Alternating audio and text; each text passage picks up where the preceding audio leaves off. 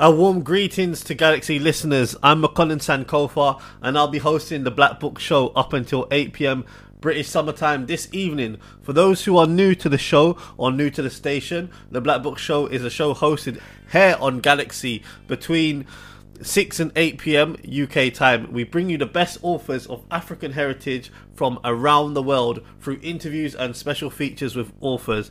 The station is based in UK, but I would like to rise up the many Galaxy listeners from all over the world who listen to the station. We have a great show coming up this evening. Our special guest is here with us. I am now joined with Larry Ukali Johnson Redd, who is the author of multiple books. On this episode of the Black Book Show, Larry will be speaking first about his book called Journey to the Motherland from San Francisco to Benin City. He will also be speaking about his book Letter to My Young Brothers and Their Parents. Welcome, Larry, to the Black Book Show. Please start by telling the listeners where you're based and give a brief introduction about who you are as a person before I begin to ask you some questions about the books you've written.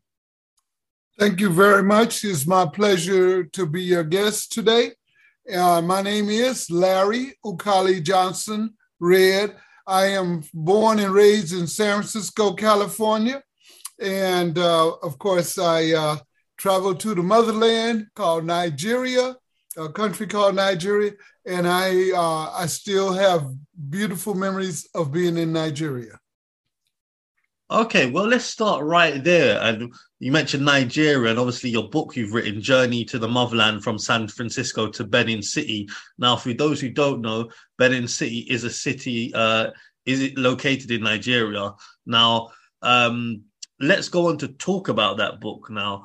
Um, and what I'm going to ask you to do first is to give a summary about that book, Journey to the Motherland from San Francisco to Benin City. Okay, so the book is about my late wife, uh, Chinwe Amechi Johnson Redd. Of course, she was an Uzoma from Nigeria. So Chinwe Amechi and I met when uh, we were both 19 years old in San Francisco while she was going to City College and I was going to USF. And so we we met at actually a party um, that have been I was invited to by one of my Nigerian co-workers at UC Medical Center where I worked. And um, when I got there, um, I saw Chinwe and we were dancing, and all of a sudden we just fell in love that night. And I mean, we really got to know each other well. Um, we started um, actually working together on our academic projects at schools. She was at US, I was at USF, and she was at C but soon she graduated to San Francisco State University. And we both got our BAs, mine from USF, and then we both went to Golden Gate University. So we had a long history of getting to know each other uh, before we got married.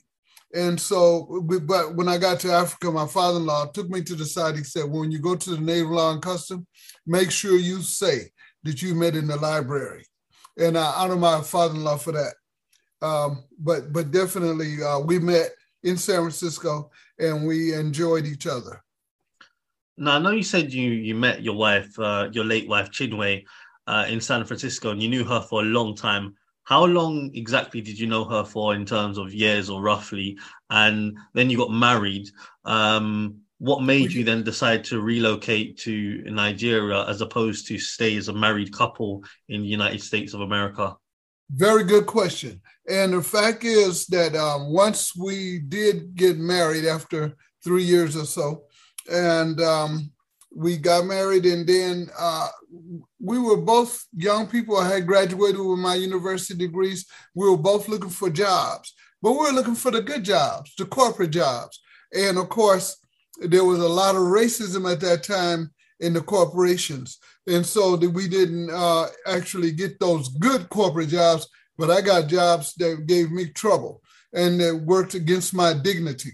And so one day we were having a conversation, and she always said, well, if you come to me, if you come with me to my country, you will never have your dignity challenged and you'll always be treated well and you will not be unemployed.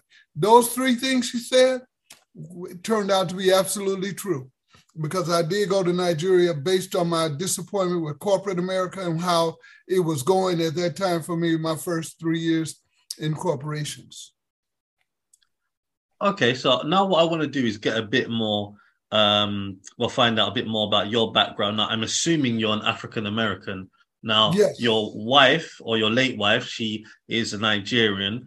Um. Now, now, you, for example, other than you know ancestrally as an all you know African Americans um, ancestrally come from the motherland Africa, but you didn't have any kind of like connections like she did because obviously her um she was was she born in Nigeria before she came to United States? Actually, actually Chinwe was born in Madison, Wisconsin by her father and mother. Her father has since uh, passed on. Her mother is still alive in northern Nigeria. And that's where they lived when I got to, uh, when I flew to um, uh, Nigeria from, uh, let's see, we first stopped in Ivory Coast and then we stopped in another country and then, the, then we hit uh, Lagos. And so when I flew into Lagos, uh, we first of all found her cousin and hooked up with her cousin, but her father and mother were living in Zaria. Her father was a teacher in a school, a biology teacher. So, but eventually I got to Zaria and I got a chance to meet my father in law. So, did it take you um, time to adapt to the culture and environment? Because, uh, yeah, even though, you know, we are people of African heritage and all, all over the world, but um, and we, you know, we can go to Nigeria and we can look similar like we're Nigerian or whatever African country we go to. But the reality is, you know, we are still different in terms of, you know, our culture, our language, and what we're used to, etc. So, how did you find, you know, adapting to that culture and environment, particularly someone who, you know, doesn't have like a Nigerian parents or grandparents and has well, never been to Nigeria? Another good question. And the reason um, I had no problem understanding Nigeria was because my late wife's best friend was from Cameroon. And so my late wife spoke Igbo. She's from Igbo land. So they could not speak together as friends without going into broken English. And because of that, I learned Nigerian broken English before I set foot in my uh, Benin uh, classroom. And knowing broken English kind of opened Nigeria up to me. So the customs man first told me, when I got there. He says, uh, I say, do I look like anybody here? He said, you look like you could be from Kwara State, where the Black Fulani are. So he gave me a tri- an idea of what tribe I, I looked like anyway. And because I could speak broken English, I just felt at home in Nigeria. Plus, with my late wife, she was always around me, taking care of me, looking out for me. So everything went very well on my trip into Nigeria. How long was you in Benin City? Because uh, that was where you're prim- primarily based most of the time, Benin City right. in Nigeria. How long was you there from? And what was your experience like going from San Francisco to Benin City? Like the, the differences in terms of the contrast? Oh, there was a contrast. And the fact is that when I got, when I, first of all, we were going to try and go into uh, uh, Zaria but the jobs didn't work out there. And for various reasons, um, I said, well, since I know broken, and somebody had told me, oh, you don't go to your wife village, never, you know, because, you know, being in your wife village could be complicated. so I decided, let's go to Benin City, Chinwe. And she said, okay, let's go. And so we we went to uh, the Public Service Commission and said we want to go to Benin City. And then the, the government sent us to Benin City because all those states needed teachers. So it was a pretty good thing that I chose to go to uh, Benin City because I can understand so much. Because even though they speak Edo in Benin, and they speak it all the time, they they Edo is like French. They they love it but they also have so many different tribes in Benin City that broken English is the lingua franca. And if you can understand broken, you got the key to the city. Did you like it there in Benin City? And is it somewhere that you advise people to travel to? Oh, I loved it. And uh, there are so many reasons why I loved it. First of all, I still have friends here in Benin City, A. B, uh, Benin City is very friendly uh, to, to guests, to out of towners and also they have good palm wine. So I used to drink palm wine in in uh, And when I would finish teaching in school, I would come home and drink some nice, cool palm wine and just enjoy the sunshine or, or start going out at Ring Road. Ring Road is a major road in Benin City because, uh, man, when I first got there and I used to ride the taxis uh, to go to school, I, have, I would just enjoy all the pretty girls that would get in into the car in Ring Road. So Ring Road is like the city center, and it's where all the activity is, and it's where the Chief's Palace is the Oba of Benin. So it's a very bright part of the city. And, I, and after a while, I started, I got my cars and I started driving around Benin City. So I loved driving in Benin City. But they did have traffic jams, but the traffic jams were always entertaining because crazy things would happen or, or people would be greeting each other on the road. It was just a lovely city to, to be in. Yes. Well, that sounds amazing. And you know what? One of the things that people are always concerned about Nigeria, when, when you mention Nigeria, it seems to me when I speak to people, seem people seem to either love it or hate it. It's like people, it seems to be a love-hate relationship when I speak to a lot of people of Nigeria. Um, but one of the main issues that you often hear about is uh, safety. And this is not just by, you know, what Western media outlets, there's people that I know that are Nigerians, people that are there in Nigeria, and people that have spent lengthy times, um, and people from different backgrounds that have been to Nigeria. And one of the things that does come up is, you know, the safety. Did yes. you feel safe when you was in Benin City? Yes, I felt very safe, and now and that was 1977 to 1981. So then they had Shagari come in as the president in 79 and then there were no more road checks. You know, the, the road checks became less. But I never felt my safety at risk because I remember Obasanjo, who was the president at that time, he would always say, he would say, um, we want to make blacks wherever they are proud of our efforts. So that kind of guided me I said, if you hear that the first day you get into a country, then you know things aren't going to be too bad. Now, today there's a whole different situation, but back then uh, my safety was not a problem. And I do remember one time the police said to me, they said, "Oh God, sir, nobody you we see on TV. I beg, paso, paso." So I was, I did have some uh, uh, time on Nigerian television to compare the Nigerian 1979 um, Constitution and the American Constitution you know, because there were differences and there were similarities. So it made an interesting discussion. And apparently, when I was on TV, one of the police saw me, who saw me in the street, said, Oh, God, Paso. I still got that broken in me, you know?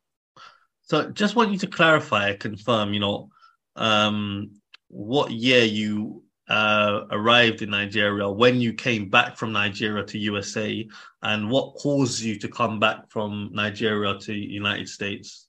Okay, I had uh, I was a teacher in a school in a high school called Edo Gram, um, Eghosa Grammar School, not Edo, Eghosa Grammar School, and in fact, I taught government there, and it was an academic pleasure because the students have been under 13 years of military government but they all knew what the senators were. They knew the language, and we have very interesting discussions because uh, sometimes I had to explain to them how gerrymandering and vote rigging was occurring in America to African Americans since 1900.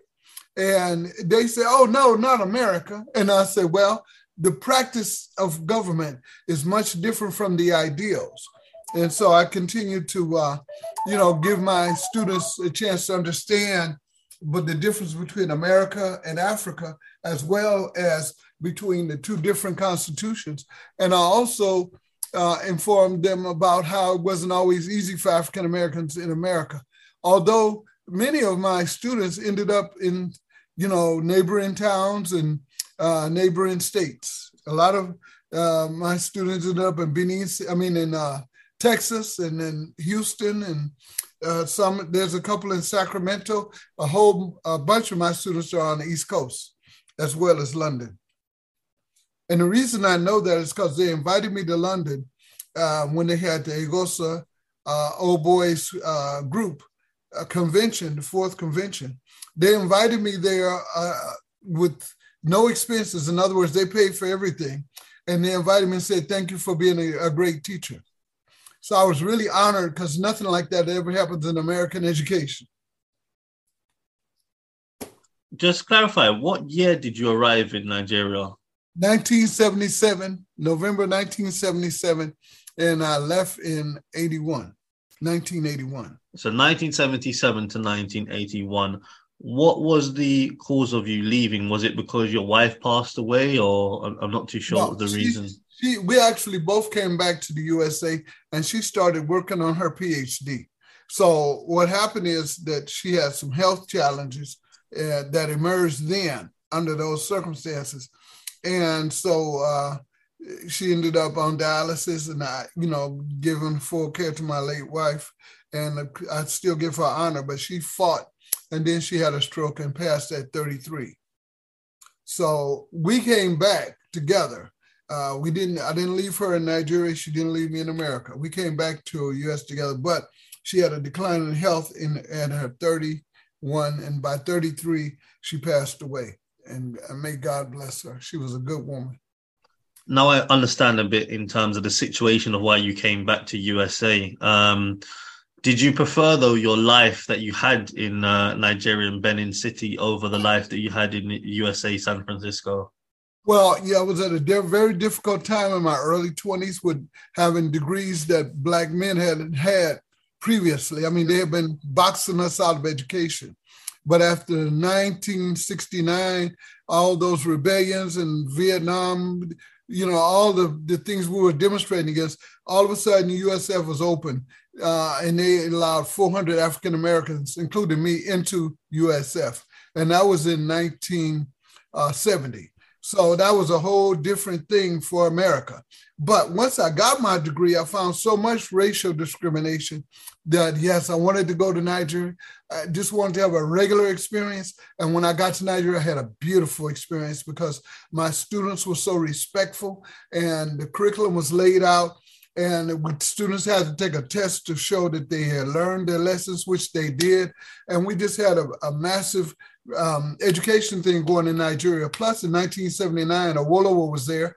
He was the like the regional leader for us because we were in the UP Unity Party of Nigeria area, which had free education as a theme. So it was a wonderful time to be in Nigeria where educators maybe not paid as much, but they were appreciated. And I was appreciated. And I really loved being in Nigeria. And I say to the people in Nigeria, thank you for being a great host to me. I love being in Benin City, but I traveled to the East. I had to do native law and custom marriage with my late wife. Um, so I traveled to the East. I traveled many times to Lagos. I had uh, friends in all over the place. Um, even there was an African American basketball player who was a basketball coach, and the famous Lee Evans used to come and visit him, and I would visit, and I would uh, get a chance to talk with Lee Evans, who was a famous track star. So yeah, it was a wonderful visit and I saw so much diversity in Nigeria. I saw so many people who look like people that look like me, um, people that look like my brothers, people who look like my sisters and my cousins. And that's why I'm saying if you ever get a chance to visit Nigeria, visit Nigeria. Um, however, more African Americans, a thousand, are living in Ghana now. And Ghana is less a smaller country with less of the particulars that Nigeria has. Nigeria now has 250 million. It had only 150 million when I was there, but 200 million people. Nigeria is got it's just a big thundering country right now, and uh, I can only have nothing but good memories of drinking palm wine or of driving from uh, Zaria to uh, Benin City. Because um, when I got back to Benin City, the, the Edo people said they got in the line. They said, "Welcome back." But I'm from Nigeria, but I won't drive that far you you know you should be very careful while driving in Nigeria. And although they were true, um, that was the young, you know, spirit in me, you know, and plus that's where my in-laws were, who were my most important people in Nigeria. So that's why I drove from Benin City up to Nigeria, passing through Kwara State and many other northern states uh, to get to Kaduna. Now, obviously, you had you know a, a wife who was Ni- Nigerian, albeit born in the USA, but she's Nigerian. Her parents, her family are from Nigeria.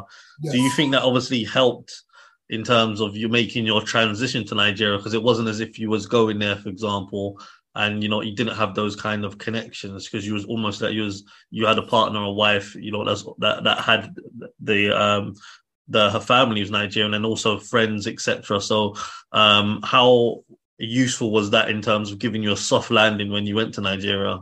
Oh, that was the soft landing. Having a Nigerian wife is the soft landing in getting into Nigeria.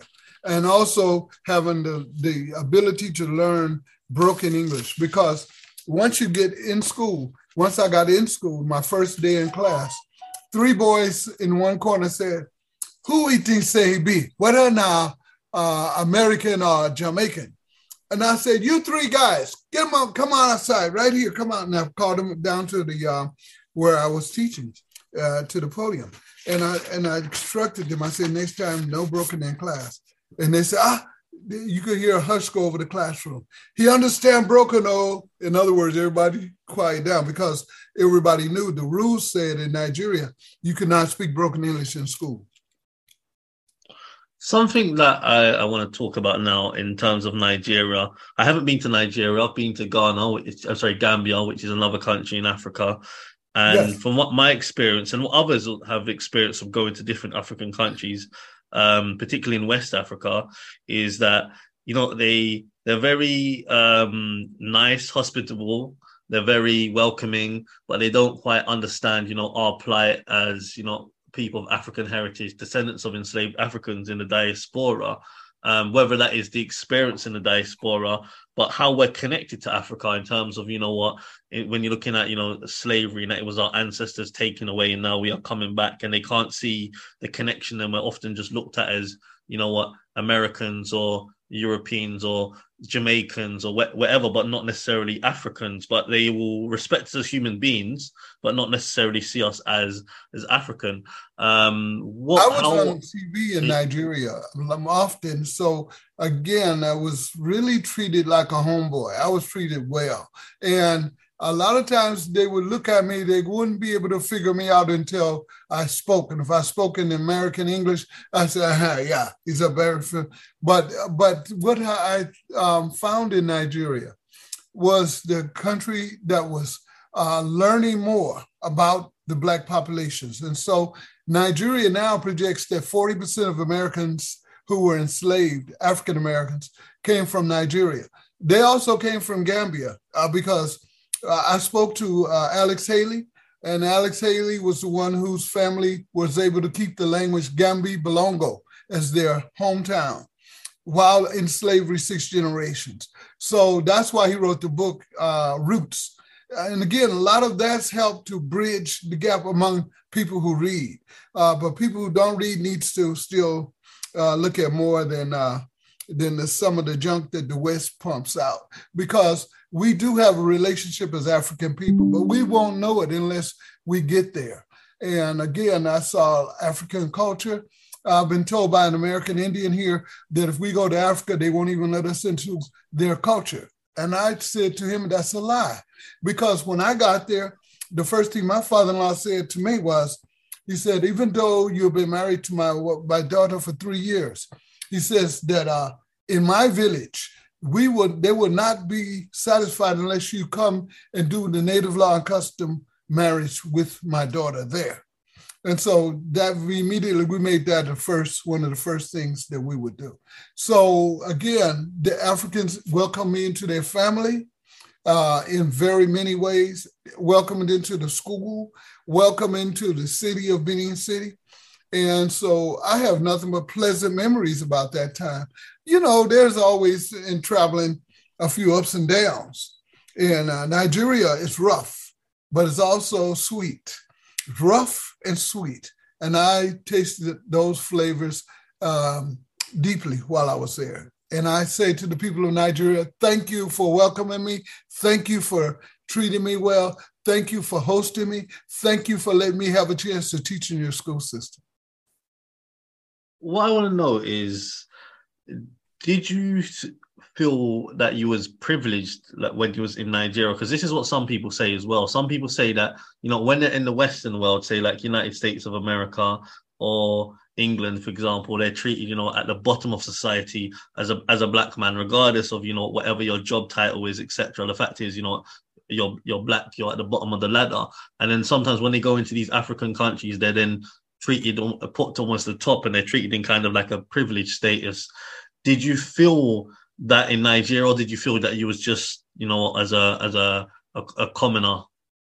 I, I felt like um, I was being treated special uh, because everybody knew who spoke to me that, I, of course, as soon as you hear me speak, you know I'm from another country. But the many people I'm looking at over there are looking like us. It's surprising how, when I went to Atlanta, I almost spoke broken English to some African Americans because in Georgia, they look so much like Nigeria.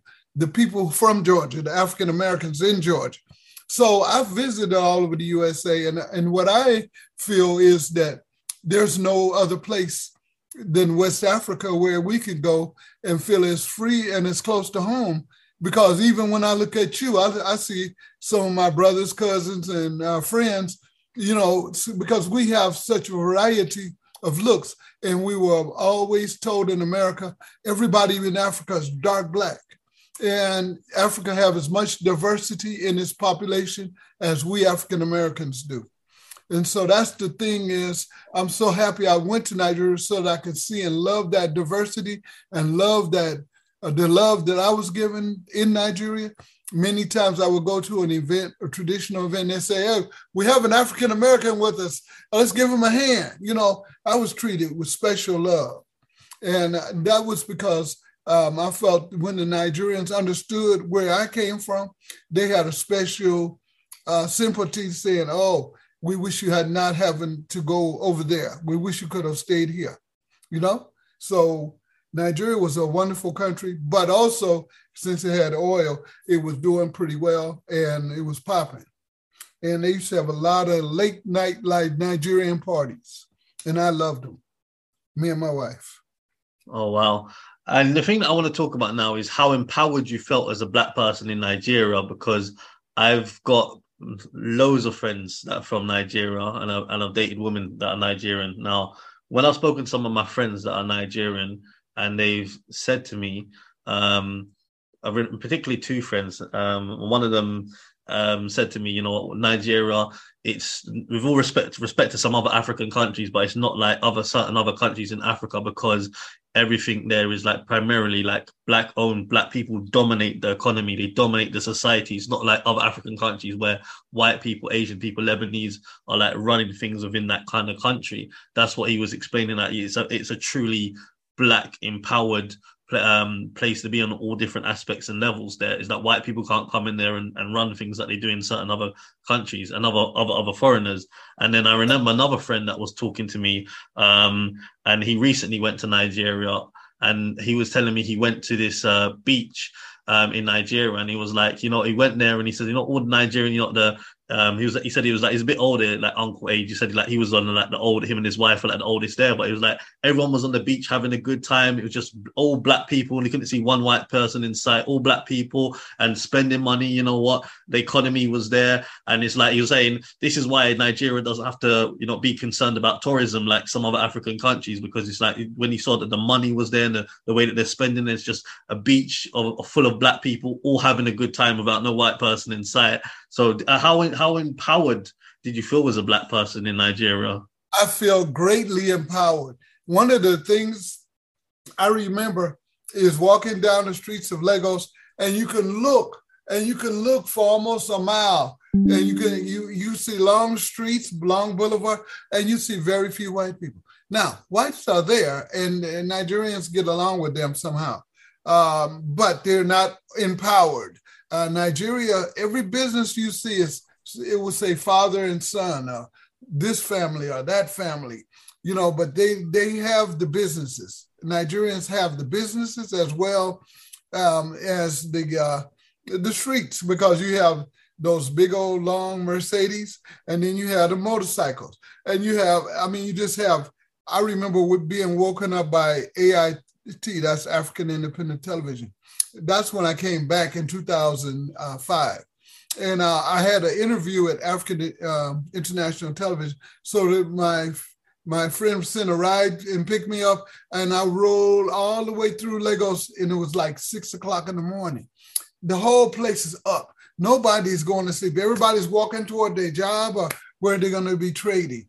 I just remember that Nigeria is a very busy place. And uh, people are up early. They're walking, they're talking, they're doing things. You can buy a soda in the street if your taxi slow down. You know, I mean, it's just an incredible place, and you won't see another experience like that unless you go there. And you will be able to look down the street and see a thousand black people. I mean, it's the only country where you can see a thousand black people. You you will just see and feel empowered, and you will be empowered. Well, it sounds nice. Nigeria, for those who don't know, is the country with the highest black amount of people in the world in terms of population. Um, now, did you feel um, you grew as a person from your own personal development by going to Nigeria? Yes, because uh, by seeing so many Africans who looked like me or who looked like cousins or looked like brothers and sisters, I knew we were one people. Uh, that's one feeling I got from being in Africa. And it also allowed me to love myself more because I can see where we came from had an organized history. I mean, they have street lights in Nigeria just like they do in America. So all of that stuff about Africa being behind goes out the window as soon as you get off the plane. And of course, the jet you get off of is going to be a real jet. It's not going to be a play jet. So I, I found Nigeria to be very real and to be very honest because they have oil, but they know. Uh, like I remember riding from Benin City up to um, uh, up to Zaria, and then seeing Bob's mine, John's mine, another another you know uh, Johnson's mine, three different mines and just in that one area that I was traveling in. So they have a lot of minerals still going to America, coming out of Africa in general and Nigeria in particular. So Africa is very rich, and America has lived on it for 500 years, including living on our efforts as African descendants, uh, African people who lived in America after being kidnapped from Africa. So yes, uh, everybody has something golden to learn when they go to Africa, especially when they learn that the people still look just like us and we still look just like home. And so, um, my late wife, she had a brother. She had three brothers. Uh, one was uh, dark chocolate like me. Another one was in the middle of us three. Then she had another brother that was uh, like a very light skinned guy. You know, so Africa still has that variety, and we have so much to learn from Africa about ourselves as African Americans. Because if we don't know yourself, you can't know anybody else. If you don't love yourself, it's going to be hard for you to love anybody else. And so those kind of self-building characteristics happen when you go to Nigeria and say, ah, my people can do this. Wow. And that's what Nigeria is. It's fantastic. Now, you left Nigeria in 1981, um, and obviously you, you came back to USA because of your, your wife's illness, etc. Um, your late wife who passed away now. Had you um, visited Nigeria since 81, and or and would you consider returning to Nigeria at some point? Well, I tell you, I did um, go back to Nigeria 2005, 2006. And I remember being on African Independent Television and I have not been on African Independent Television or any other program here in America because America they don't let African Americans into the media, especially if they don't uh, judge them to be pro-American. And so, and that's that's the big. I mean, I'm not pro-American. I'm pro-African. I'm pro-African American. So I understand the, the dynamics of that. But I believe that um, our people have left our roots in Africa, just like eating black eyed peas. Um, man, that was in the slavery time. After slavery was over, black eyed peas was the favorite meal of the slaves after they became liberated. where did black eyed peas come from? Google said they come from West Africa. And I used to eat moi moi all the time when I was in Nigeria. I loved it. I would go straight there after school and eat there, uh, eat at the place that had served moi moi. And then by the time dinner time come home, I'm ready to eat my wife's dinner. So I know that we have roots in Africa and people in Africa look just like us.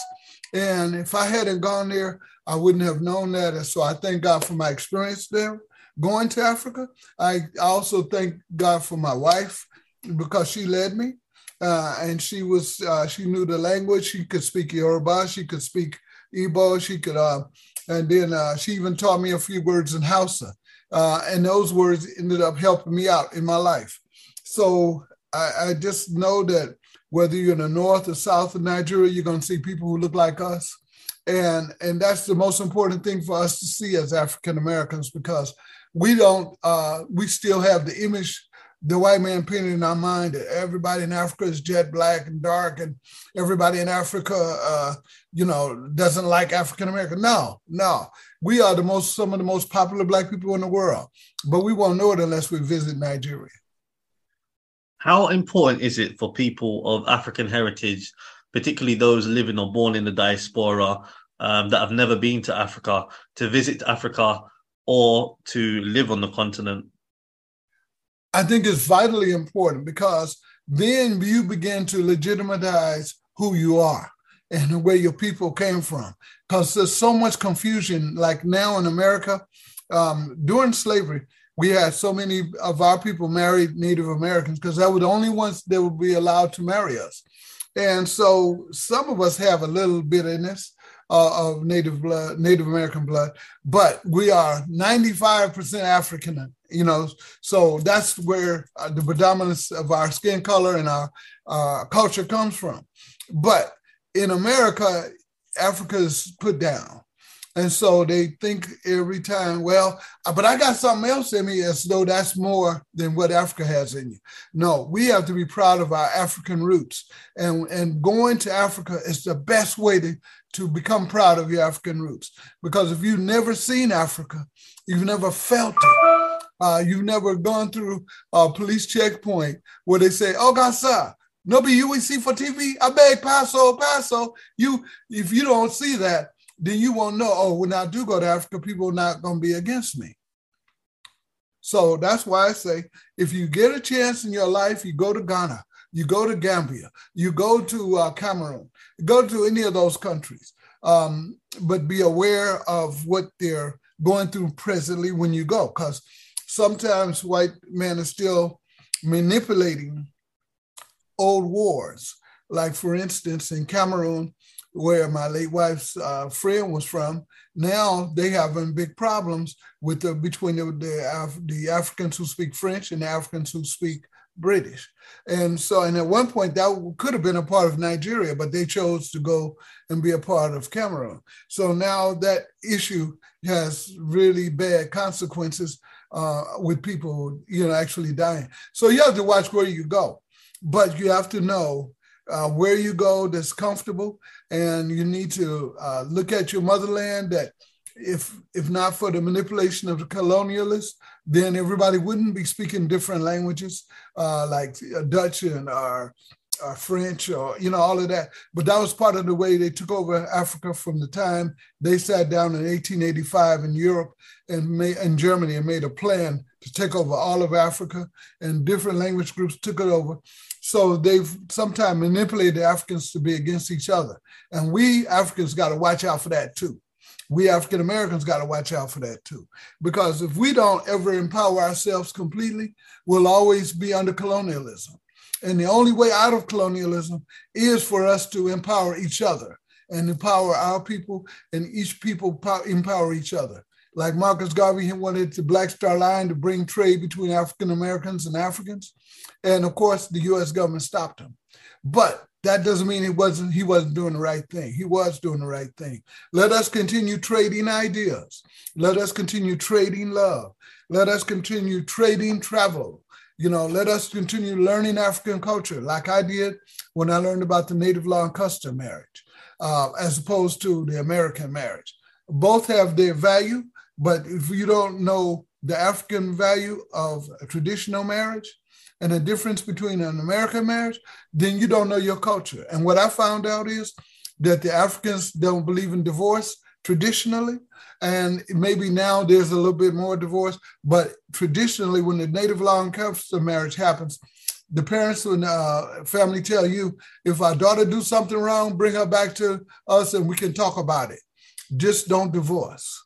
And so that's the African custom, and we will never know that unless we go to Africa.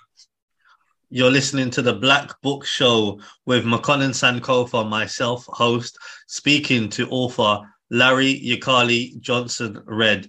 And Larry has been speaking about his book called Journey to the Motherland from San Francisco to Benin City. We're going to be, uh, well, we're going to be talking to Larry about his second book in a moment. But before I do that, Larry, can you uh, please tell the listeners where they can purchase your book? Remind them again the title of the book and where it can be purchased before we go on to speak about your next book. Okay. Um, Journey to the Motherland, like my other five ebooks, can be uh, purchased at Amazon.com Kindle. So if you go to Amazon.com Kindle and then you put in Larry Ukali Johnson Redd, it will go to my author's page. And from there, you can select any one of my six ebooks, including Long Distance Love about my second trip to Nigeria, where I got uh, into it with a 419 and ended up ended up in a pretty bad state for a minute. So that was, but you go down there, and then you can also go to my website, Larry Ukali Johnson Redd.com. And that's uh, L A R Y U K A L I Johnson dash Redd, R E D D.com. And then you can go to my books page, and it has a link to my author's page on uh, on Amazon.com Kindle. So you have those two ways you can get any of my books. So we're going to go on now to speak about uh, your second book. Of course, Larry has written multiple books, but we're going to concentrate on these particular two books. We've already heard him speak about Journey to the Motherland from San Francisco to Benin City. Uh, we're now going to be, I'm now going to be speaking to Larry about his book, Letter to My Young Brothers and Their Parents. Uh, Larry, please, can you start by giving a summary of the book, Letter to My Young Brothers and Their Parents? Yes, this book, Letter to My Young Brothers and Their Parents, is um, an effort by an educator uh, to spread success among African American and other um, students around the world who want to learn. Uh, and so, what I do is I go through my learning techniques for all four levels of education. That is um, from uh, K through 12, and that is, is inclusive of chapter one for elementary school, chapter two for middle school, chapter three for uh, high school, and chapter four for those who are contemplating dropping out of um, high school. And the reason for that is that this book is supposed is it's meant it comes from my heart, but it's meant to show people how to learn, how to get educated, and how to be successful, and how to, to be successful by still but still love yourself. And so the book letter to my brothers is a response uh, to a study by uh, Harvard and UCLA. Um, it, it, was a, a multi-year study, and what they wanted to find out was what were the chances of success of young black boys in America. And their conclusion was the young black boys in America have the worst chance of success in the world. And so my book was written in part to respond to that study and also to give new learning techniques to my people. And the, some of the learning techniques is, if you go to my Facebook page now, you'll see it's called uh, well, what it does is it tells you how to get ready for the new school year. August 1st is coming up. So we're going to have a new school year. What do you do? You go, if you were in the 10th grade, you go to the 11th grade on Google and download words and definitions for all of the classes you're going to have so that you go into the class with the new vocabulary and not go into class wondering what words are needed to make it in that class because you will learn those words if you prepare before the semester starts. That's just one of my learning techniques. But I, when I did come back to America, I did go back to school and get my second master's degree.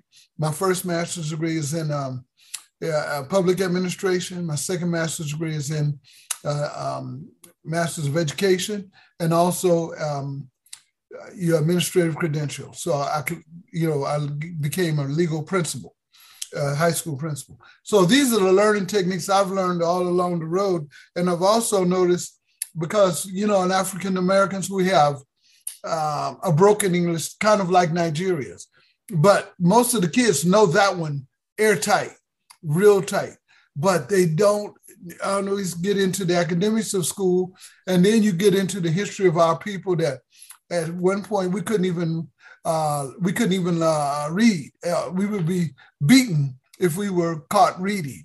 So when you look at that history and you wonder what is the tremendous effect now, uh, some people just don't want to have anything to do with the white man's education. Some people are just feeling like uh, even if we get the diplomas uh, or degrees, we're still going to be racially, um, you know, targeted and and so much of that is true in in America today. So this book will help a student who's in the first grade up into the 12th grade to have techniques to learn the words and definitions and to, to learn what they need to do to graduate. Because that's the principle of the book is graduating elementary school, graduating middle school, graduating high school. And sometimes in America, we've had as low as a 50% graduation rate among Black men. And if you notice, the mass incarceration is waiting for you if you don't have your high school diploma. And, uh, and they, America has it all worked up and geared up. And that's why you have more than a million people in prison, um, way more. And mostly Black men are imprisoned. So we wanted to give something to them. Even if the brother's in prison, he could read this book called Letter to My Young Brothers and learn more about education and how to become education how to become educated and the value of education by reading this book from a Black perspective. And, uh, you know, I, I'm looking forward to this book coming forward. How important is it that we focus on the development of our young brothers and give them guidance? It is so important because um, right now uh, we have more young brothers fighting with each other uh, than fighting with the system. And so if you don't fight against the system, then you're going to become more of a part of it. But what we have to do is to be able to learn to read. First of all, to be, able to read our own history. Um, African Americans need to read books uh, by Kwame Nkrumah and all the other brothers and sisters in, in the motherland, just like the brothers and sisters in the motherland need to read books about us so that we learn more about each other and come together as a people. Um, so this book will help to, to give you value for your education, to give you um, specific ways to get your education. I have a um, five paragraph essay format that I have developed in the classroom. This, if you read it, you will be able to write a five paragraph essay uh, pretty well. Um, also, this book has uh, um, has you know the words um, the words of all of the uh, operations like subtraction, multiplication, division, and all of the words that go along with it so that you can be able to learn math. Again, another secret to learning is to be motivated. And so in this book, uh, chapter two says school is cool. That's the, it's a, I got a spoken word piece there. So, cause I combine spoken word and poetry along with, uh, with my educational um, tips and this one is called Close the Gap. Don't sit back, don't sit in the back and yap, yap, yap. Bridge the gap, move to the front. Don't sit in the back and yap, yap, yap. Bridge the achievement gap. Don't act like you don't know how to act when you can close the gap. And what's the gap? The gap is the uh, the difference between the learning going on by uh, whites and everybody else, you know, or whites and blacks. Because see, in American curriculum, you have hardly very little mention of African Americans. And that's part of the problem. And so a lot of people say, well, since they don't have my history, I'm not interested in learning that white man's history. And, and that doesn't lead to progress. So we want you to know about your history, know about other people's history, know about what you need to read, know about your culture, know about uh, where the world is now, and open your eyes and get to do the best job you can of learning so that you will be able to take care of your family when you get grown. Why should parents be involved in reading this book before or after school with their sons or family? Well, because in African American households, we do need to have more structured time, and we do need to have um, more uh, family time doing uh, educational assignments as well as partying and everything else. So I'm not saying we shouldn't live, but we need to uh, focus on our education uh, just so that we can get to the progress we need. I remember my mother telling me when I was in school, misbehaving one day, she said, We got to get twice as far to go half as, uh, to progress half as much as the, the others. And, and that situation existed when I was growing up 60 years ago, and it still exists right now. So an African American has to get twice as much education to make half as much progress. And if we don't, then we continue filling up the jails. We continue being members of mass incarceration, you know, victims of mass incarceration, and we continue having a trouble and uh, challenge to live in America. I'm trying to think now at possible solutions. I mean, some people have, due to frustration of education, not just in USA, even in you know um, in England, um, have taken their children out of you know the, the racist system and, and, and decided to homeschool their children um, as an alternative. And um, I was wondering what, what what you think on homeschooling. Yeah, many African Americans are doing homeschooling now too. I'm as as my first assignment I was in a classroom in the bottom of the Pan African Peoples Organization in uh, 1974, and we had an independent school. So, um, but that school didn't it didn't it didn't thrive. Um, but there are thriving schools, um, African American schools all over America where people are teaching their children. And, and so that's important. But most students in America go to public schools, and the public schools have discrepancies. Um, rich white schools, poor black schools, you know. But no matter what school you're in, it's up to you to be motivated to make progress in that school and to graduate. And that's the challenge I put before all of the young uh, black boys in this uh, in this book, uh, so that they won't be overcome with grief when they hear the greatest university saying uh, they have no chance of success in life, uh, then we got to bring our own encouragement to the table. And if a brother reads this book, even a sister reads this book, they're going to learn how to learn better and they're going to be more motivated because this book is all about motivation as a preparation for education. With all the obstacles, you know, black youths and even black adults face in America, do you think that our people should relocate to Africa and be amongst people who look like us in an environment we, where uh, we don't have to worry about racism and that black people are more empowered in the society? Uh, well, I think that's going to be a, a hard sell uh, to African Americans now because they don't know as much about their homeland as I do. Um, but I think that they can eventually learn that as because there are now, like I said, more than a thousand African Americans in Ghana, and people are starting to be going to places like Tanzania and Gambia. You know, so it's becoming a, more of a thing as we get um, more mature and clearer in our understanding of where our roots exist in Africa. So we're going to get there, but we're going to have to prepare ourselves better now. And just because uh, they have this thing in America where all of the black communities are getting pushed out. Um, San Francisco, where I come from, used to have about uh, 80% black home ownership in my neighborhood. And now you can barely find 5% of my people in my in my old neighborhood because they are bringing other people in, mostly white, and they're pushing us out. So we have that challenge. And of course, if they ever really, well, white man would never really want to push blacks out because he makes so many profits on it. But if we ever got our mind together and said, hey, I could do better in Africa than I can do here, uh, then yes, that, that would become a, fee, a big threat to the philosophy of white America. But it would be a common sense for us.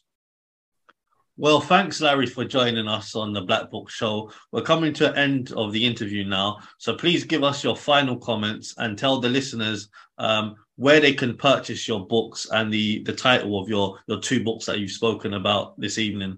Okay, so I've spoken about uh, Journey to the Motherland, and uh, this is an essential book for you to understand where we fit in the African world, uh, what branch of the family tree is ours.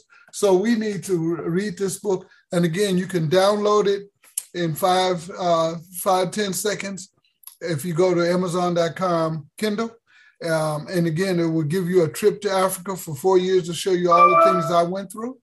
And then my newest book, Letter to My Young Brothers and Their Parents, is about establishing a family read. It's about reading about success. It's about pushing the kids to succeed in school. And it's about giving tips that um, we can learn to help us become more motivated. And again, these books are available.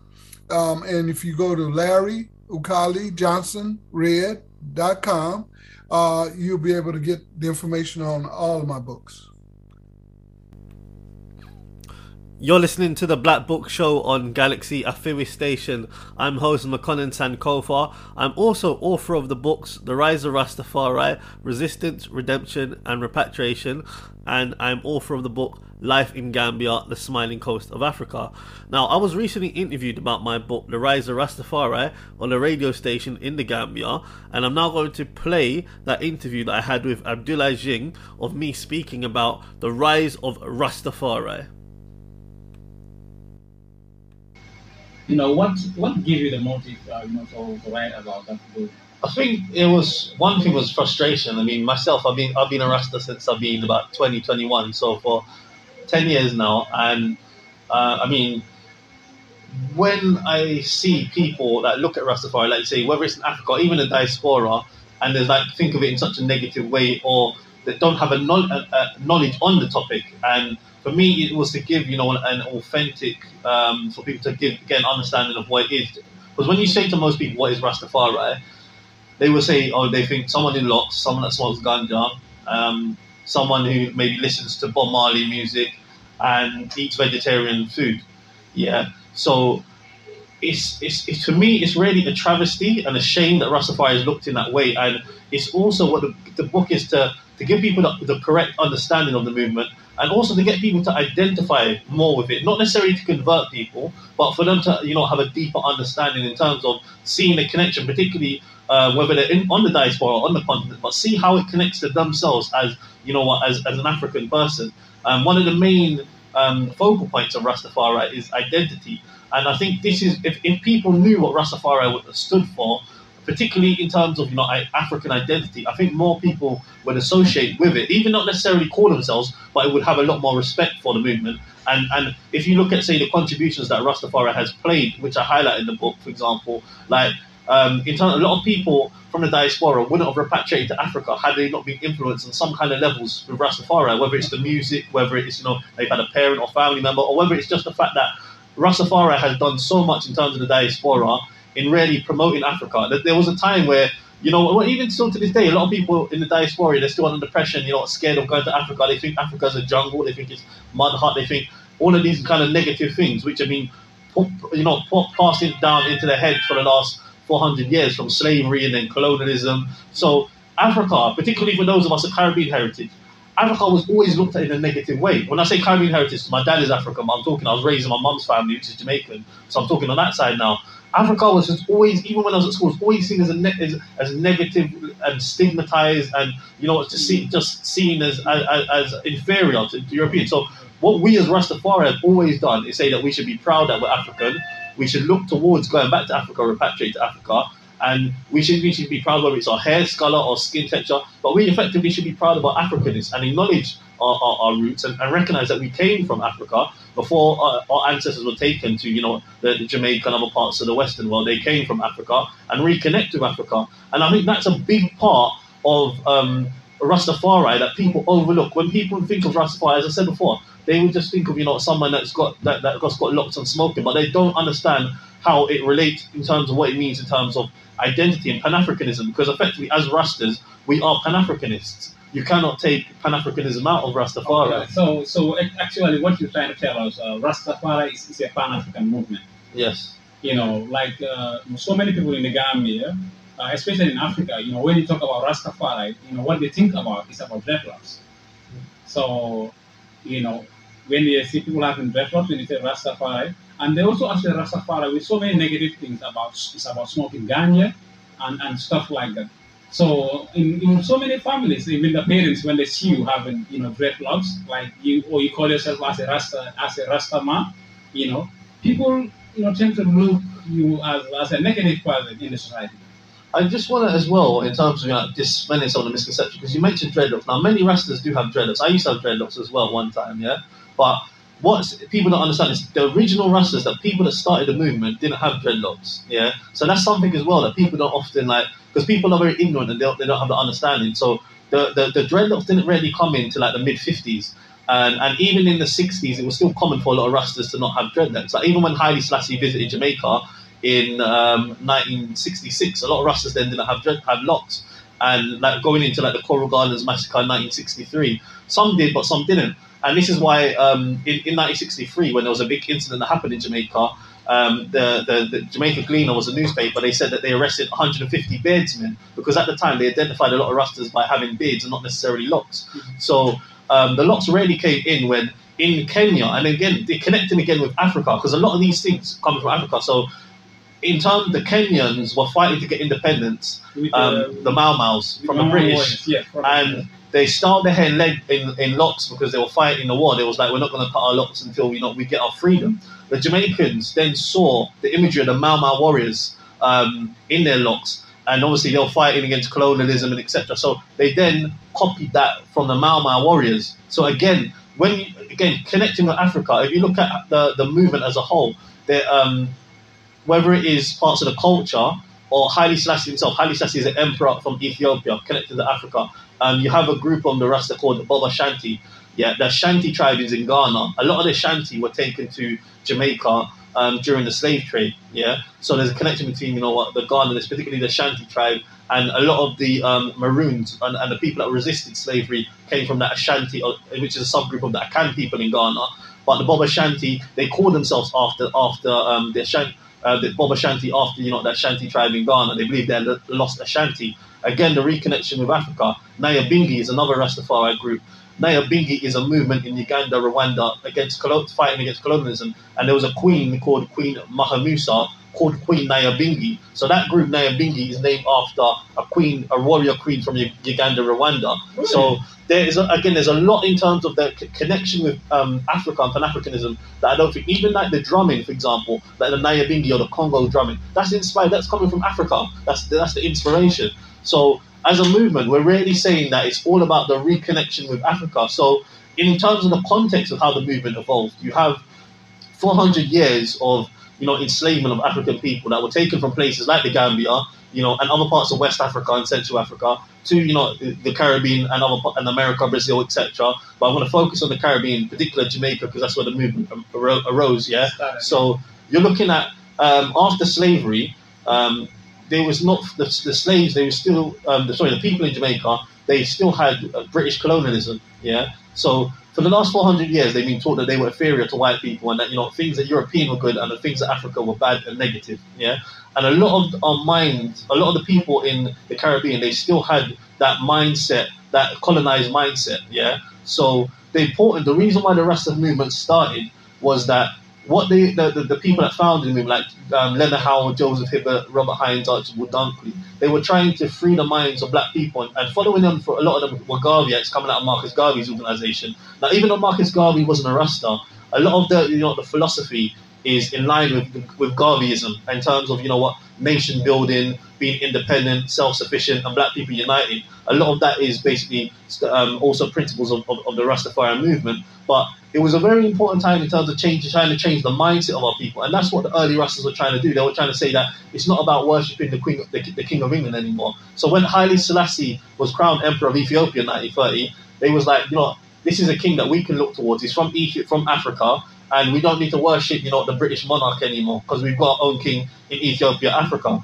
And it was to say that we as a people, we must come out of, you know what, worshipping or you're demonizing things Western and things white, and we should start to look within ourselves. And we, you know, we should have unity and, and love amongst our other black love uh, amongst our own people, and that we should, be, you know, look to um, to prosper and, and, build and build a nation. So this is the, the, the reason why it started is because there was a need. A lot of people in the Caribbean had never seen the image of a black king before until Haile Selassie. They saw Haile Selassie. So what that did was give a reconnection and a memory that we have a history before slavery because black people in the Caribbean, all they thought was you know slavery. That's like their history started at slavery. So that was a key part in terms of making black people understand that you know some of us were kings and, and queens, and when Haile Selassie was crowned, it was really significant because all the other African countries have been colonized. Ethiopia to this day is still an African country that wasn't under colonial rule, whereas the other countries were colonized by Europe. So what Ethiopia represented in Haile Selassie was, you know, African independence and the black man at its highest level, and and and and, and you know, um, a, a, proudness for, for people of uh, black people in the diaspora. Yeah. So uh, when we're talking about the, the ganja, for example, you know, we have still seen that ganja is, uh, is seen as something illegal to smoke in, in, in the Gambia, in Africa, in so many African countries. How does ganja come to the Rastafari movement? so ganja come actually, you know, into Jamaica by Indians. So after slavery, they had indentured Indians, um, which worked on plantation. Now they weren't slaves, um, but they were working and they, they, they got paid, and the, the, rights were different. But they obviously got they got paid, but it's low pay um, and they had more rights than slaves, for example. So they weren't working against their own will. But because of the labor shortage, because of all the slaves that went off the plantation, um, they started getting these people from India to come over as indentured workers on the plantation. And when they come, they inseminate, they disseminated the ganja. They brought the ganja over into, into Jamaica. Yeah, so that's really how the ganja comes in. Now, Leonard Howell was the first Rasta uh, a lot of his friends were Indians, yeah, and he even had an Indian name, Gangunguru Maragh, a Hindu nickname. And there's a lot of influence on um, Hinduism in the, in the, early inception of Rastafari, particularly with Leonard Howell. But Leonard Howell, he associated with um, a lot of um, Hindus, so that they were used to seeing the Hindus will not smoke the ganja, etc. So a lot of the like Howell and other Rastas, they some of them they started to smoke ganja because you know the, it was a, there was influenced a lot by the Hindus, and that's really how a lot of the ganja come in. But it's not to smoke, you know and then other things came in have came into it afterwards. But it's not to say you know what to just smoke ganja and that makes you a Rasta. It's not. It's not to. It's not smoking ganja is not a principle of Rastafari.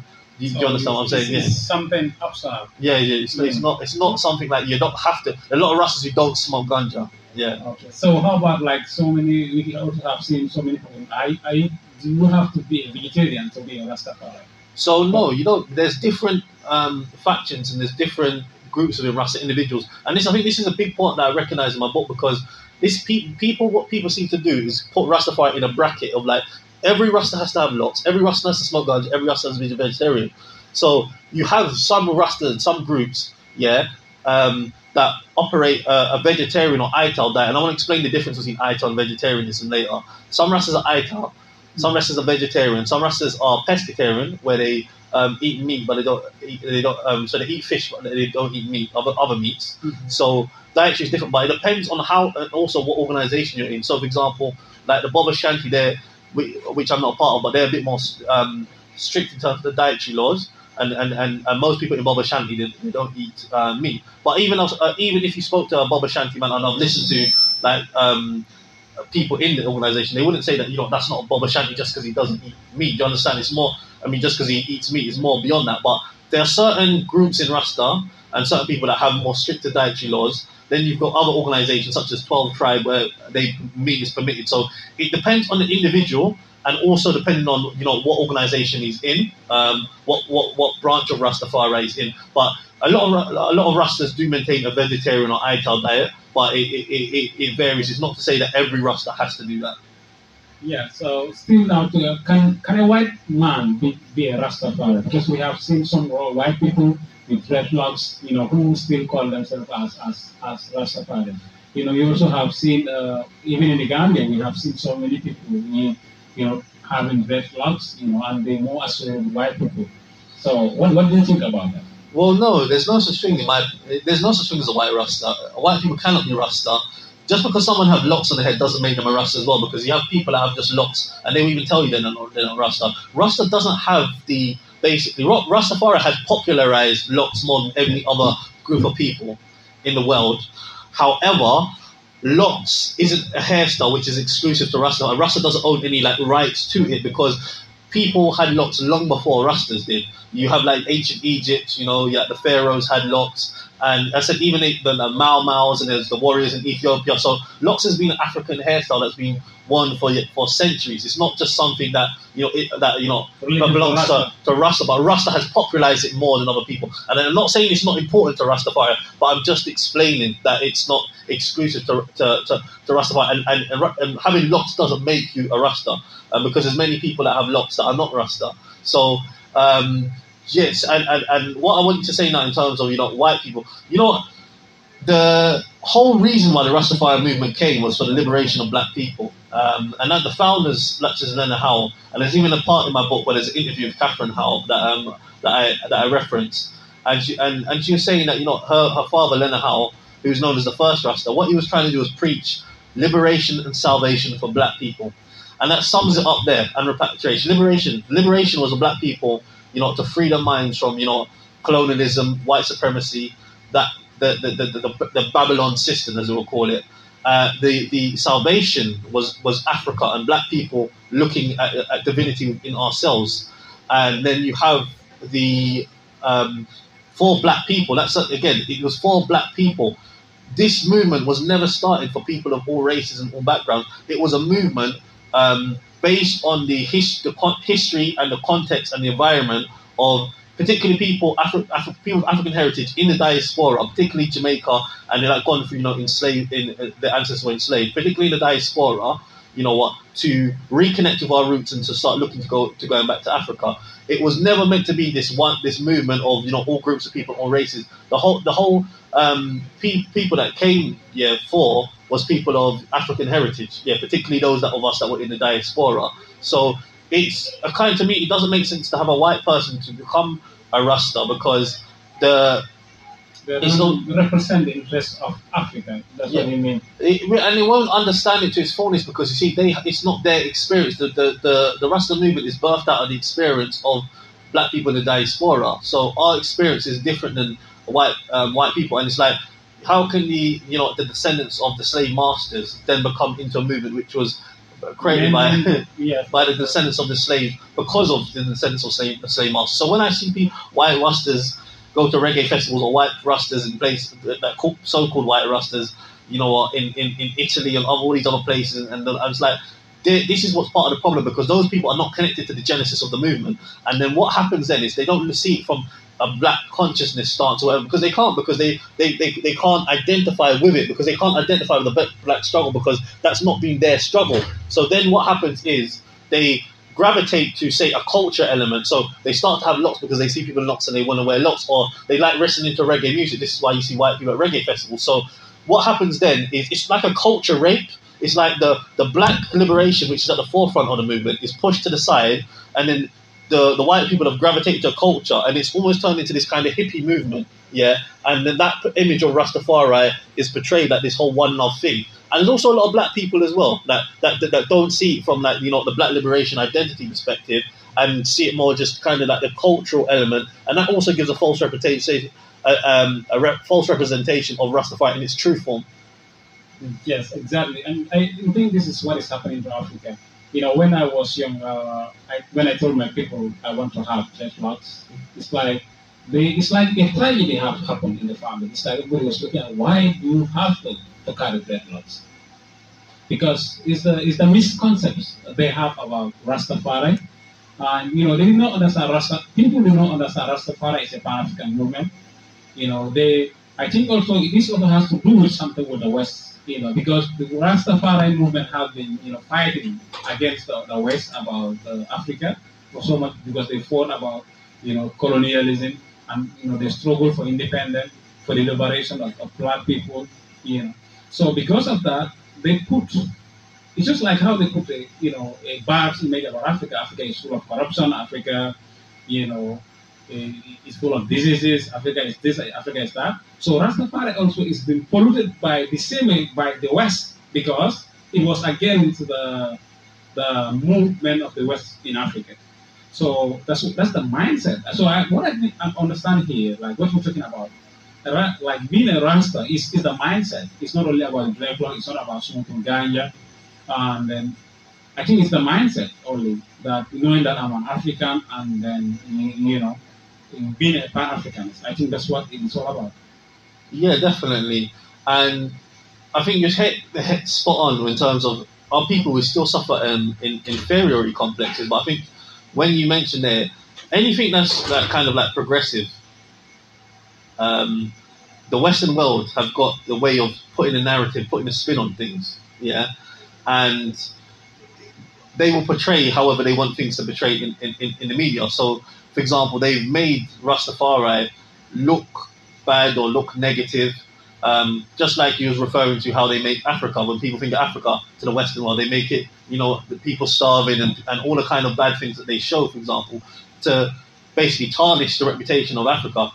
Because Rastafari was such a progressive movement, there's so many things that have been done to try to um, disrupt the movement from its early inception. So, if, if, you're looking at even since the movement started in, in, in Jamaica in the 1930s, the the Rastas, the movement has gone through heavily heavy persecution. Had it not gone through the persecution, um, it probably would have even reached re, would have reached higher levels of what it's on today. I, I, would, believe because in the night again when the movement started in that kind of mindset, um, colonial Jamaica, the, the, the people was you know were, were worshiping you know the King George and they had all of these British values and they didn't see themselves they saw themselves as British subjects, an extension of Britain. That's why in 1948, when the Windrush generation came, the Windrush generation, and a lot of people migrated from Jamaica and places on the island, they saw themselves as just British people. They didn't necessarily see themselves a lot of times Caribbean because they had a British passport. Yeah, and what, the kind of persecution that Rastafari has gone on over the years, you know, for for um, for propagating and saying that we should be proud of black and you know for standing up for our for our, our rights as African black people it's quite sad, even by our, you know our own fellow black people who persecuted Rastafari so much in Jamaica. Uh, Leonard Howell was the founder of Rastafari.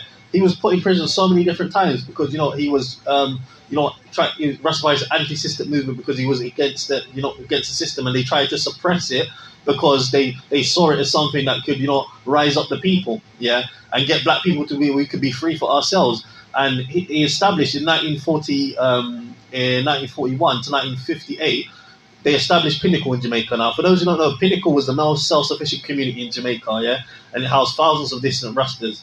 and some of them were farmers, some of them were craftsmen, but a lot of them, most of them were all skilled people on the on the farm, yeah. Some of them, some of them, you know what, sold ganja and stuff, but not not everyone did that. But a lot of people there were all kinds of skilled people, and they were they were I want to say wealthy, but they, they, they had money, yeah, in, in, in Pinnacle, and they used to you know um, go to the markets and sell their produce and etc.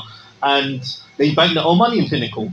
Um, but you know, the colonial government they raided Pinnacle several times, and that's what caused the demise of Pinnacle. Yeah, because they didn't want this, you know, self-sufficient, prospering um, black community of Africans in colonial Jamaica. Yeah, this is the reality. This is in terms of you know even on in in, in say 1963, there's an incident called the Coral Gardens massacre, where the Prime Minister Alexander Bustamante at the time, following the incident that happened in Coral Gardens, he said, bringing all Rastas dead or alive.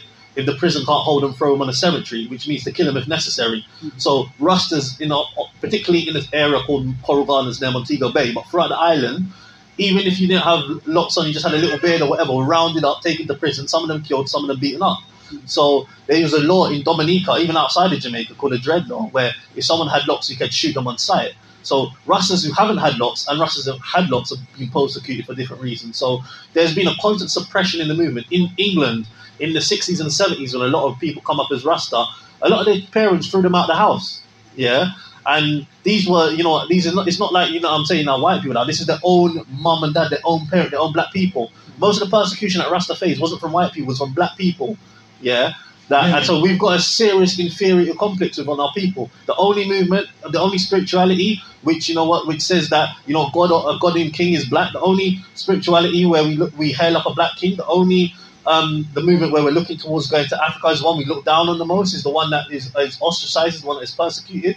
So I feel I feel as, as, as a people we have we that shows the level of you know in inferiority we have, and even the fact the lack of knowledge that we have on Rastafari. I'm not necessarily saying here in the Gambia because I can understand why people might not know it here because there isn't as access to information. But when I see people, particularly Jamaican people or people in the diaspora, particularly Jamaicans, yeah, who proud Jamaicans who don't know anything on Rastafari more than certain things, and they're proud Jamaicans, but they don't know the history of the Rastafari. Yet this movement was birthed out of the experience of people in Jamaica. To me, that's a disgrace. No, of course. So what uh, what uh, role does also the reggae music play in, in, in the movement of, in the Rastafari movement? Because you know we've been listening to people like you know Bob Marley, you know people like Lucky Dube. These this are all very uh, important icons. You know they, they play a very important role also. You know about talking about African, like Bob Marley for example, he's talking about African unity, and you know talking about so many things about Africa. So what important role they also have played well, re- reggae has played a crucial role in Rastafari, particularly roots reggae was birthed out of by, by Rastafari. Yeah, and um, a lot of people's first, how they first may have been introduced into Rastafari be through the reggae music, and and the reggae has inspired a lot of people um, throughout the world. Even just before we came on the station, before we came on the show, this is the Bob Marley, and people like Bob Marley, Burning Spear, um, Gregory Isaacs, Dennis Brown a lot of these reggae artists have influenced Peter Tosh all over the world in various different songs. Um, I mean, even the effect on the continent in, in, in, Zimbabwe when they're fighting to get independence in Zimbabwe, it was the you know the um, the, the, freedom fighters. They were inspired by the, the music of Bob Marley, yeah, and to help them in the in, the, in their fight for freedom.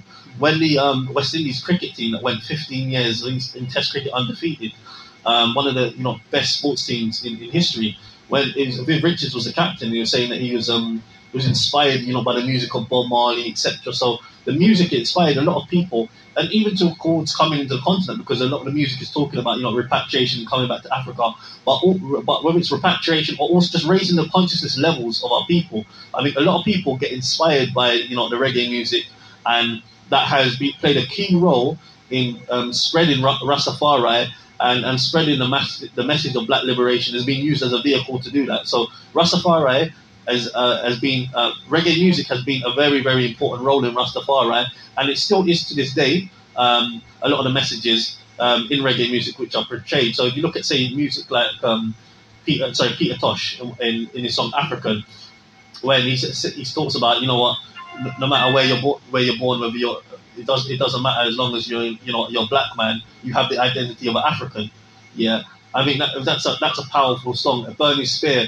Um, there was a song he said when he sang about slavery days and, and, Marcus Garvey, and a lot of people know about you know Marcus Garvey through through Burning Spear, and uh, you know other reggae artists like Bob Marley, for example. Bob Marley is one of arguably the most famous music sing, singer in the, in the world because everywhere you go, someone knows Bob Marley, and Bob Marley's a lot of his songs, you know, like um, get up, stand up, about fight, fighting for your rights, Africa Unite, and, mm-hmm. and, and, and, songs like that. And and um, I think, well, I, I know Rastafari, uh, reggae music, uh, particularly roots reggae music, definitely go hand in hand. And that's another contribution that Rastafari has made to the world because there's a lot of people that knock down Rasta and think low of Rasta, but love reggae music.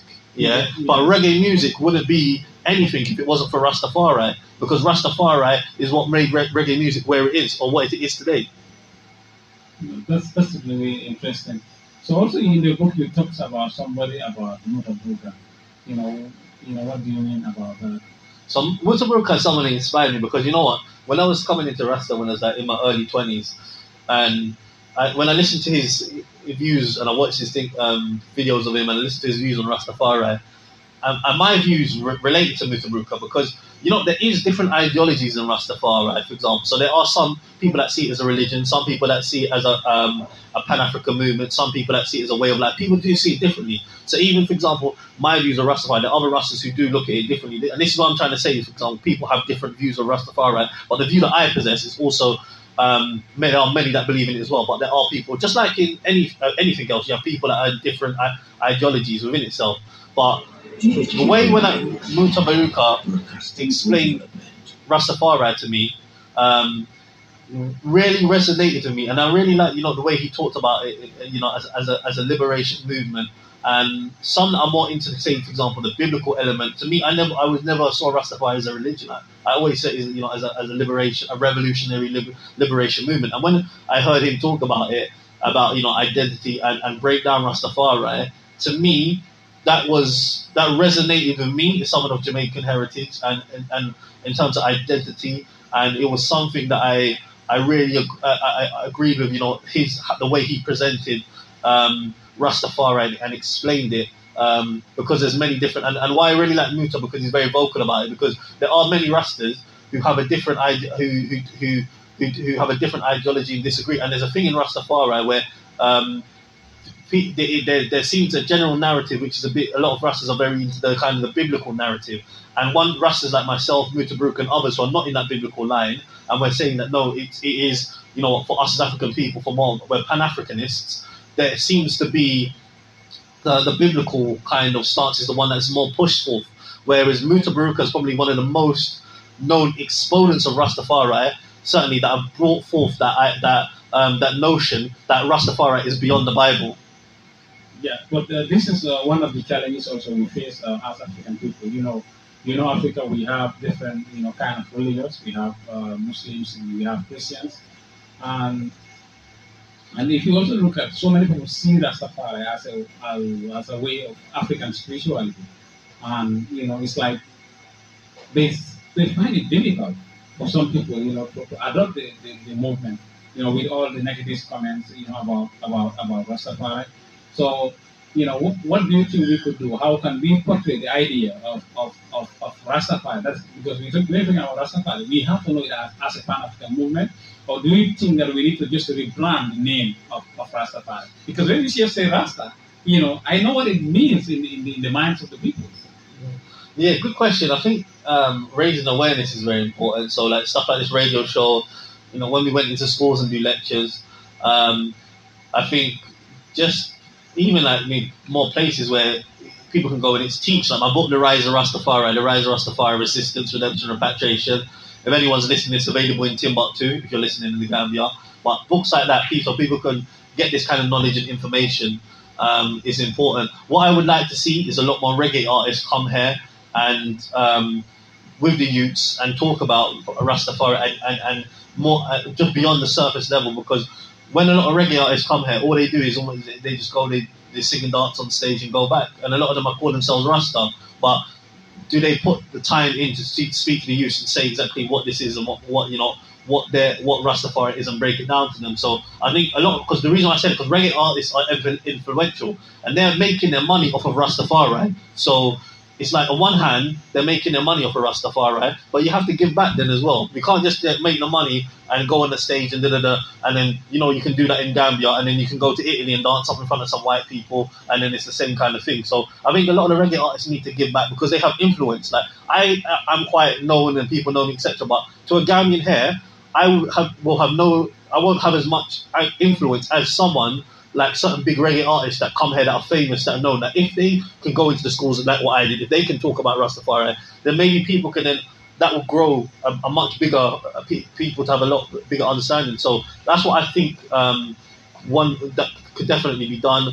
Um, if the interesting one about the brand and changing the, the name of it because yeah, it's interesting because it's, it's difficult because Rastafari does have a, uh, a lot of people do when they think of it, they think of it in a negative negative way. So uh, you, you kind of come under the brand. It, obviously, we are effectively Pan Africanists, so you could just call yourself uh, a Pan African. But then, if you change, not the concept, but even if you look at that Pan African, yeah. you know, like I have been talking to some people about Pan Africanism. You know, I'll tell them that you know it is time for Africans to come together. It's time for us to unite. You know, it's time for Africa to look at the, the future of Africa. It's time we take it in, in our own hands. But you know, when you even talk to some candidates about Pan they say, "Oh, this is something it has not been working." So you know, you just forget it. When you tell them Pan they say, "Oh, forget it. That, that will not work."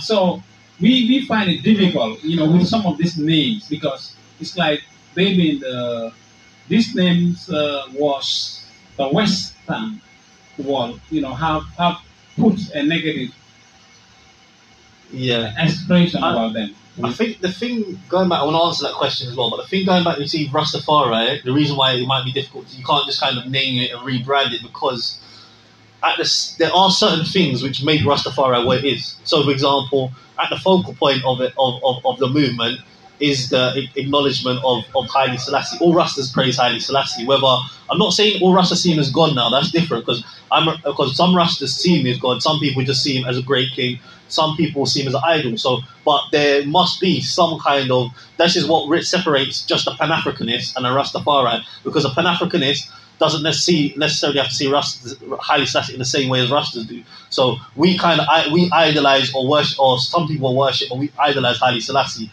So that is one key thing I think, which makes Rasta hence the name he was Rastafari was before it was called Haile Selassie, it was called Rastafari. So that can't really be moved. I think it's a big.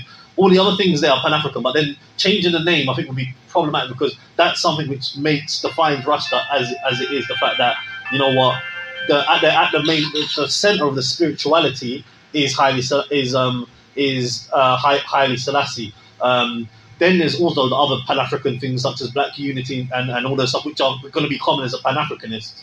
So I think changing the name might be a bit redefining it, and then I think redefining it would come into more kind of problems and more issues in terms of re- redefining something where I think people need to just know exactly what something truly is and be re-educating, re-educating on the origins of it, and um, rather than going to something else, because then we go into something else and there's more division, more divide. I think so. That's that's my take on that.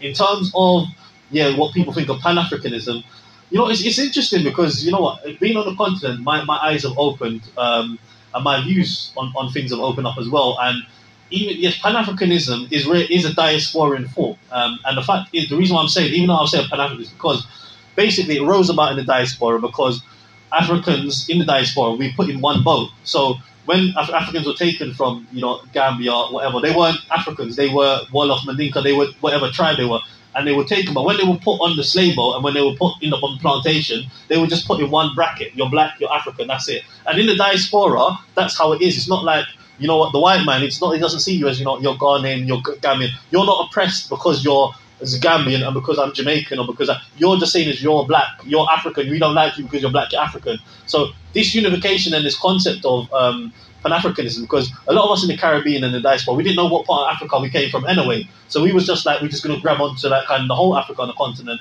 And the way that we're treated is, you know what, all African and all black people are seen in one, one, one kind of boat. So because we didn't know where we come from, and because all African people we've been put together in kind of one bracket and one boat, and because of how you know what, even on the continent, how the, the continent had been colonized and broke, broken up, that's why this concept of really Pan Africanism and one African unity came together. It came from the diaspora, and it's basically saying based on you know what the um, how we are discriminated against all just because we're African, because we're black, that we should unite for the common differences of all African people and all black people. Um, so that's really Pan African. And then it was taken onto the continent by people like Kwame Nkrumah, who had to learn about Pan Africanism when he came to um, England. And, and, and so and a lot of the, the Garvey, Garvey, um, Garvey, even though Garvey was in Africa, but a lot of it inspired Pan Africanism on the continent. So the idea of Pan Africanism is very di- is, is, is an idea coming from the diaspora, correct? Because the Africans on the continent. Um, there was no one Africa that was united, and this is something we don't quite understand in the continent. I'm sorry, in the diaspora, is that someone who say someone's Africa, a, a, man in Gambia doesn't even know what country is in Southeast Africa. He doesn't even know a country which is in North Africa. The, the, the average Gambian, yeah, or the average person in East Africa might will struggle to know parts of West Africa. Africa was never one Africa. It was always been divided. It's always been separate. Um, and what the, it was always it was always different tribes and people here, like for example, they or people in places they associate their tribe, not necessarily even in the country. So I think that's something that we have to understand. So I do kind of get it as well because it was a diaspora view that come on the continent. Even though I'm a Pan African, but I do see why people look because it's like if you're when you're talking about one Africa, it's like well, it, what if you're talking about one language, one nation, one this. Well, what language is going to triumph? Because what culture? Because there's you can be in one country like Nigeria, and there's so many different cultures, there's so many different languages just within that one country.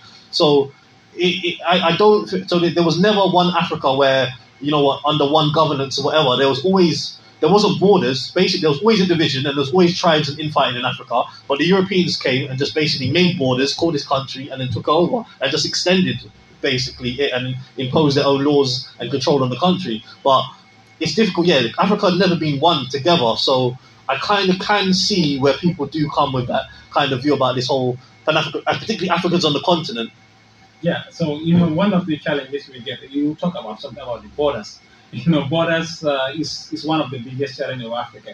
You see, Africa, when you're talking about colonialism in Africa, uh, colonialism, you know, when the Europeans colonized Africa, they don't only colonize the physical structures and all, but colonialism, colonialism was back to a stage, even the minds of the people have been colonized. So this is the biggest problem. Like, you know, we, we, they see me as a Gambian, you know, some people see me as a Fula. You know, I'm, I'm being, you know, I'm, I'm being tagged by different, different, you know, kind of names. You understand? So we we also make it very difficult in that. But also the other thing also I think you know when if Rastafari you know have to work, you know we also need to get the government involved into, into it.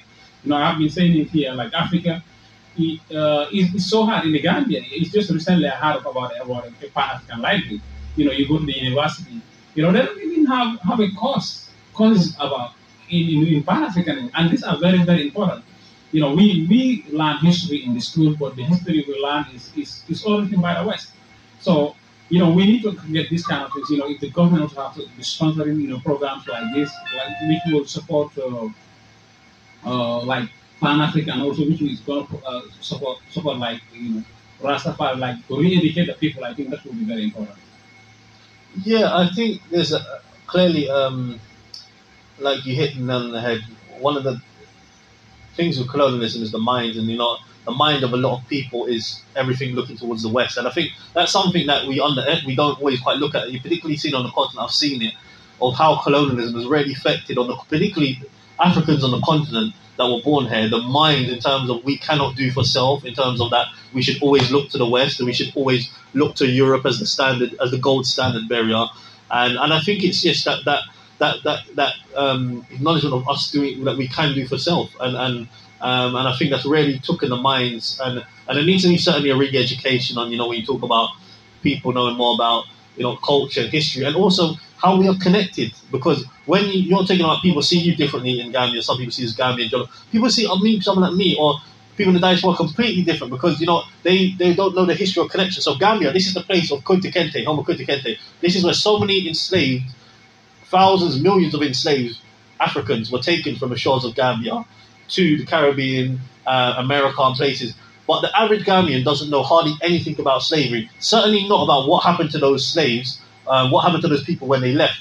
So for people like myself, who is the descendant of a one of those slaves that were taken away, maybe could have been from Gambia could have been another part of Africa, but one of the descendant of them, then returning home and coming back, and then we are seen as Tubab, and then we are seen as um, foreigners. We are not seen as African. Yeah, we're even seen as Jamaican. We're seen as this. So I think there needs to be a reconnection of how we are connected, and even how we got to England, because our people, after you know, were taken from Africa, they went through slavery on the plantation. Then a lot of them migrated um, to England. That's how a lot of us got to uh, um, England um, because of that. So there needs to be a full education of you know how they see us as Africans in the diaspora. I think sometimes the Ghanaians on the ground they just look at us as cash cows and people to exploit. And I think they also need to understand the struggle of the things that we have faced to get where we are. Because our people, there was a time, you know, when certainly my parents, mum's parents' generation, there, um, when my grandparents came to England, yeah, there was they, they, there was signs on the on the on the door that, and rent, yeah, where they, they used to rent black faces to black people. It said no blacks, no dogs, no Irish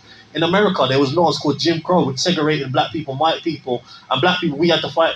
People had to fight for their rights for black people to have now. So when Africans going onto the uh, into the, um, America and, and UK and, and, and these places, they need to also understand the plight that we've played, and some of us how we have bust our ass to get back to Africa. And then when we come here, it's an insult for us to be then called as Tubab.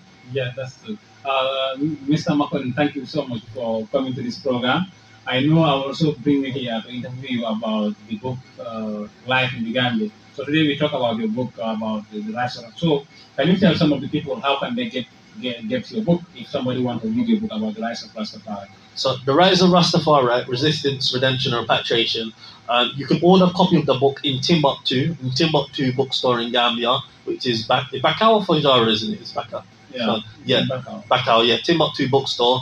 Also, you can contact me. Um, I'm on uh, my Gambia number is 280-7780. That's 280-7780, my Gambia number.